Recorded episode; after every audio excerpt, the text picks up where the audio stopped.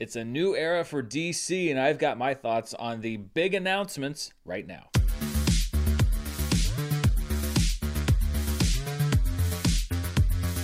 Hello, everybody. I'm Dan Murrell here with a wrap up of really a week of big news when it comes to the future of the DC universe, at least on film and on television. But in the wake of a huge announcement yesterday, there's been a search ongoing for quite some time, really since Warner Brothers became Warner Brothers Discovery, for a person to head the DC universe that is similar, and this is not me describing it, it's kind of the way they described it, in a similar manner to the way that Kevin Feige has done with Marvel. Well, that search ended yesterday, and it turns out that it's not one person, but two people who will be charting the course ahead for DC in a surprise announcement, which is rare in Hollywood these days. It was announced that DC will be reorganized as DC Studios, which will now oversee all projects, including film, television, and animations. And the co chairman and CEOs of the newly appointed DC Studios will be Peter Safran and James Gunn. Both of them were signed to a deal reported to last four years that will be effective next next week on November 1st. And as I mentioned, this was a huge surprise, which is rare not only in Hollywood, but for Warner Brothers. Warner Brothers is a studio that is notorious for leaking out any small details. The fact that this was kept under wraps until the announcement is perhaps indicative of a new culture there. We knew that it was a new culture in many positive ways and many more negative ways since David Zaslav took over after the merger. As recently as nine days ago, there was a story in the Hollywood Reporter that was reporting that James Gunn and Peter Safran were negotiating to do a secret movie together at DC. Well, it turns out that those negotiations were to head the whole thing. So there is no more DC Films as its own standalone unit. It's now DC Studios. And let's look at the two men who will be heading that project.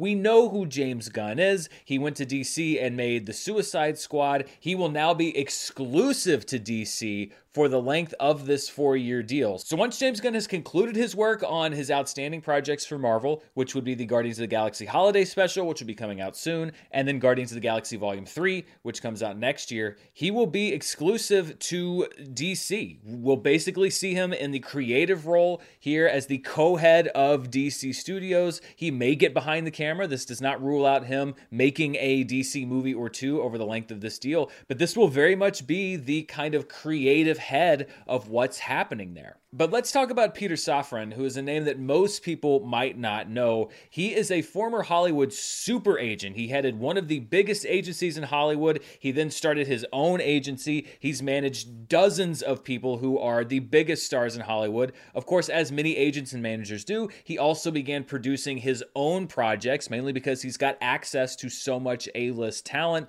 He's been a producer that has overseen basically the entire Conjuring universe at Warner Brothers. This is one reason why it was probably easy to strike this deal. He has a long standing creative partnership with the studio, and he also has a long standing creative partnership with James Gunn. He produced The Suicide Squad, he produced Peacemaker, and he's been a longtime friend of James Gunn, getting special thanks in the credits going all the way back to 2006's Slither. So we have here two people that are now the co heads of DC Studios that are themselves uh, frequent collaborators. With Peter Safran, we have somebody who has been a frequent collaborator of Warner Brothers over the years, and the speculation is that Peter Safran will largely be in charge of the business side of things, working with talent, having those relationships, being able to foster those connections and bring new people into the fold, and that James Gunn will likely be a little more heavily involved on the creative side of things, mapping out this big plan because it's not just that they're here to foster along the projects that the studio already has, but there's also a very clear cut vision, and I think it's something that David Zaslav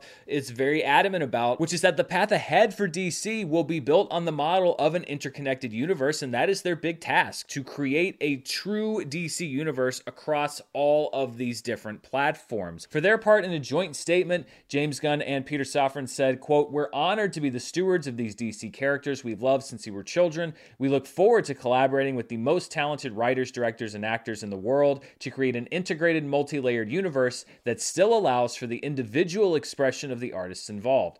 Our commitment to Superman, Batman, Wonder Woman, Aquaman, Harley Quinn, and the rest of the DC stable of characters is only equaled by our commitment to the wonder of human possibility that these characters represent. And, you know, as a fan of the DC properties involved, that's a good thing to hear. And I think that that's a very important point to make, especially when people hear that James Gunn is coming in. It's not that James Gunn is being brought in to write and or direct a lot of these projects. The goal here is to go out and find directors and writers who you assign these projects to while there's somebody there managing the overall creative vision. And I think that that's the right approach. It's something that, quite frankly, DC has struggled with in the last several years with changeover, turnover, etc. So I think that this is good news. I, don't think that there's a whole lot of people that are thinking it's bad news. I understand meeting it with a little bit of skepticism, but I think that this could yield some very positive results for DC in the future. So let's talk a little bit about how we got here. First of all, there was a name that had been rumored for this position that many people had actually reported that it was a done deal, that he was Marvel's new Kevin Feige,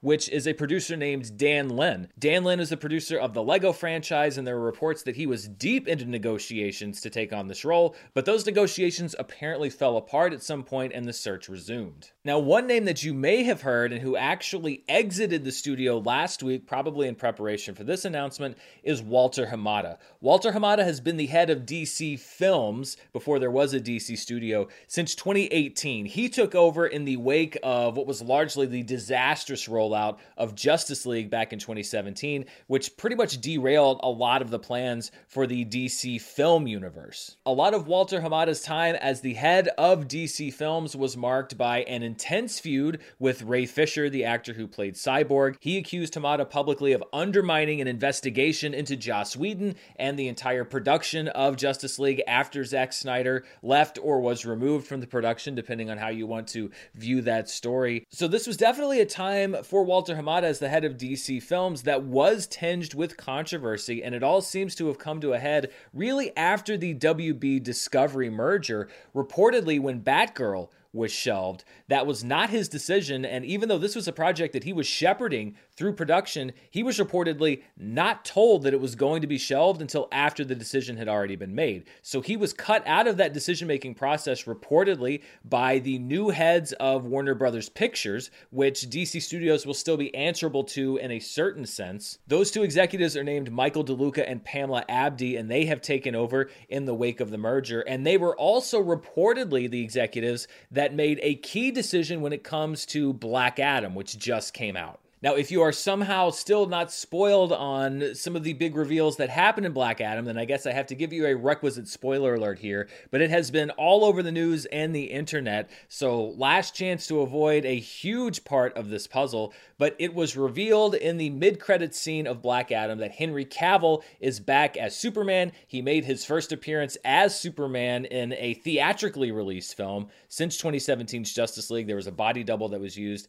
at the end of Shazam. And that was a decision that was reportedly given the green light not by Walter Hamada, who is the head of DC Studios, but by the new heads of Warner Brothers Picture, reportedly because Walter Hamada was approached about the idea and turned it down. For me, in his defense, you have to keep this in mind. He was appointed the head of DC Studios in 2018 with a mandate from the management at that time, basically saying, You have to move on from the days of Zack Snyder. We have to go in a different direction. And so he explored new options involving Superman. So when he was reportedly approached by the producers of Black Adam saying, We want to bring back Henry Cavill, he was still kind of under this mandate of, No, we're moving past the Zack Snyder days, and I don't want to go back to using Henry Cavill. Dany Garcia, who is The Rock's manager, but also happens to represent Henry Cavill, went around Walter Hamada, approached the heads of Warner Brothers Pictures with the idea. They gave it the go ahead, and then that scene, or at least Henry Cavill's part of it, was reportedly shot a little more than a month ago. So this is a very last minute addition, and really Walter Hamada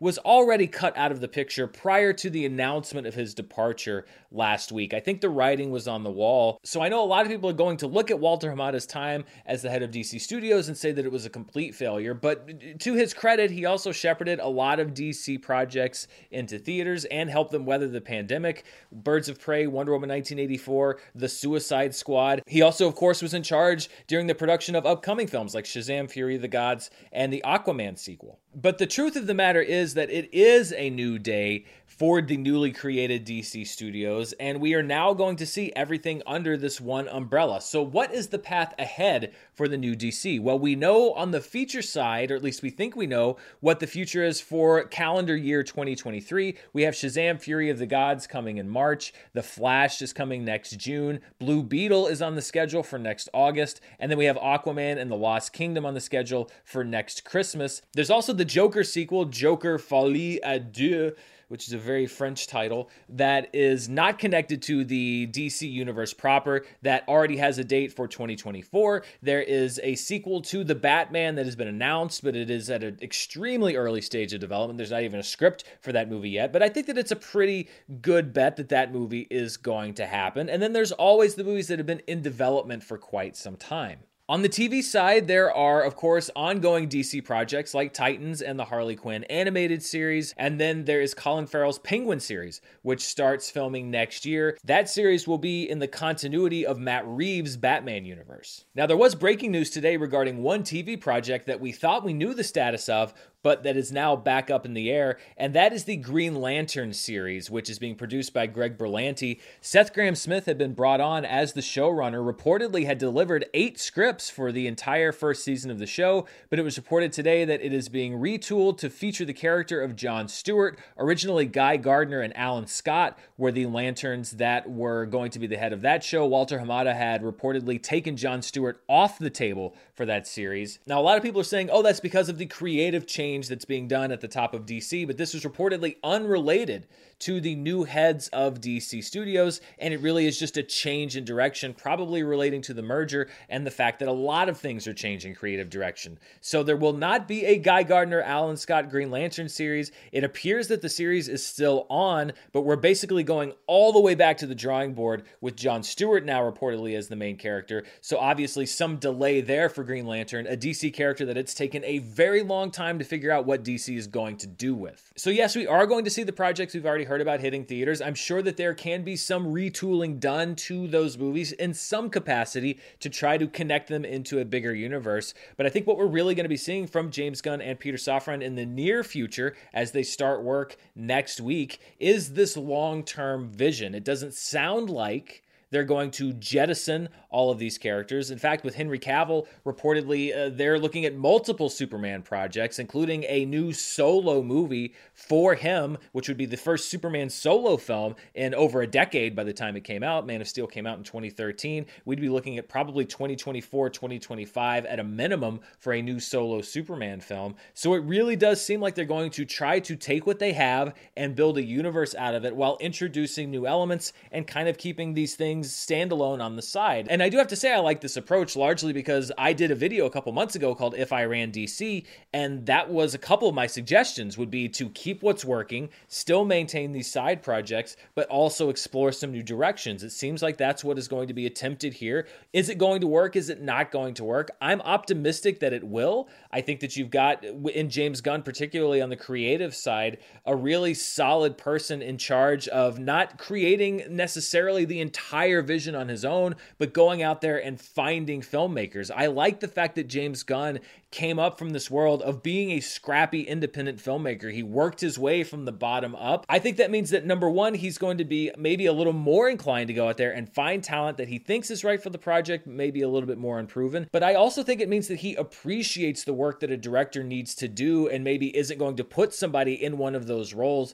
that isn't prepared for it. I know it's a fine line to walk when you have a new director. Are you going to overwhelm them or are you giving them the opportunity that they need? I think that James Gunn has a really good sense sense of what it's going to take to do one of these big budget films, largely because that's what he did. He had never done anything on the scale of Guardians of the Galaxy back in 2014 when that movie hit theaters. Kevin Feige gave him a shot in that role, and he really excelled and launched a whole new wing of the Marvel Cinematic Universe. I think he's a really good choice to try to oversee the DC version of that. So I'm optimistic. I know that I haven't necessarily been very high on a lot of DC films, although it seems like I'm one of the, I'm not going to say few, but one of the not majority who liked Black Adam. But I want nothing more than for these characters to thrive because I love Superman. I love Batman. Those are probably my two favorite comic book heroes, and there's so much potential with all of the other ones. I would love to see a universe as vibrant as we have seen in the past, and especially at a time when I think that the Marvel universe is kind of groaning under the size of their expectations and their needs to do movies and TV shows and streaming, etc. I think that this could be a real breath of fresh air. So I hope that this is the beginning of a bright new day for DC with DC Studios and everything now being under this one umbrella. But what do you think? What do you think the path forward for DC Films is, and what do you think it should be? Let me know down in the comments below. And before we go, one project that I've been developing is my review of the Rings of Power Season 1, although it looks like it's going to be a little bit more involved than I'd planned. However, if you are still looking for a deep dive into Rings of Power that's available right now, then the sponsor for this video may be right up your alley. Take it away, Felicia Day. I'm Felicia Day, and I'm the host of the official The Lord of the Rings, The Rings of Power podcast. In every episode, I'm going backstage for an all access look at what it took to bring Middle Earth to life. I'll even have the first full breakdown of the incredible season finale with the series showrunners, JD Payne and Patrick McKay.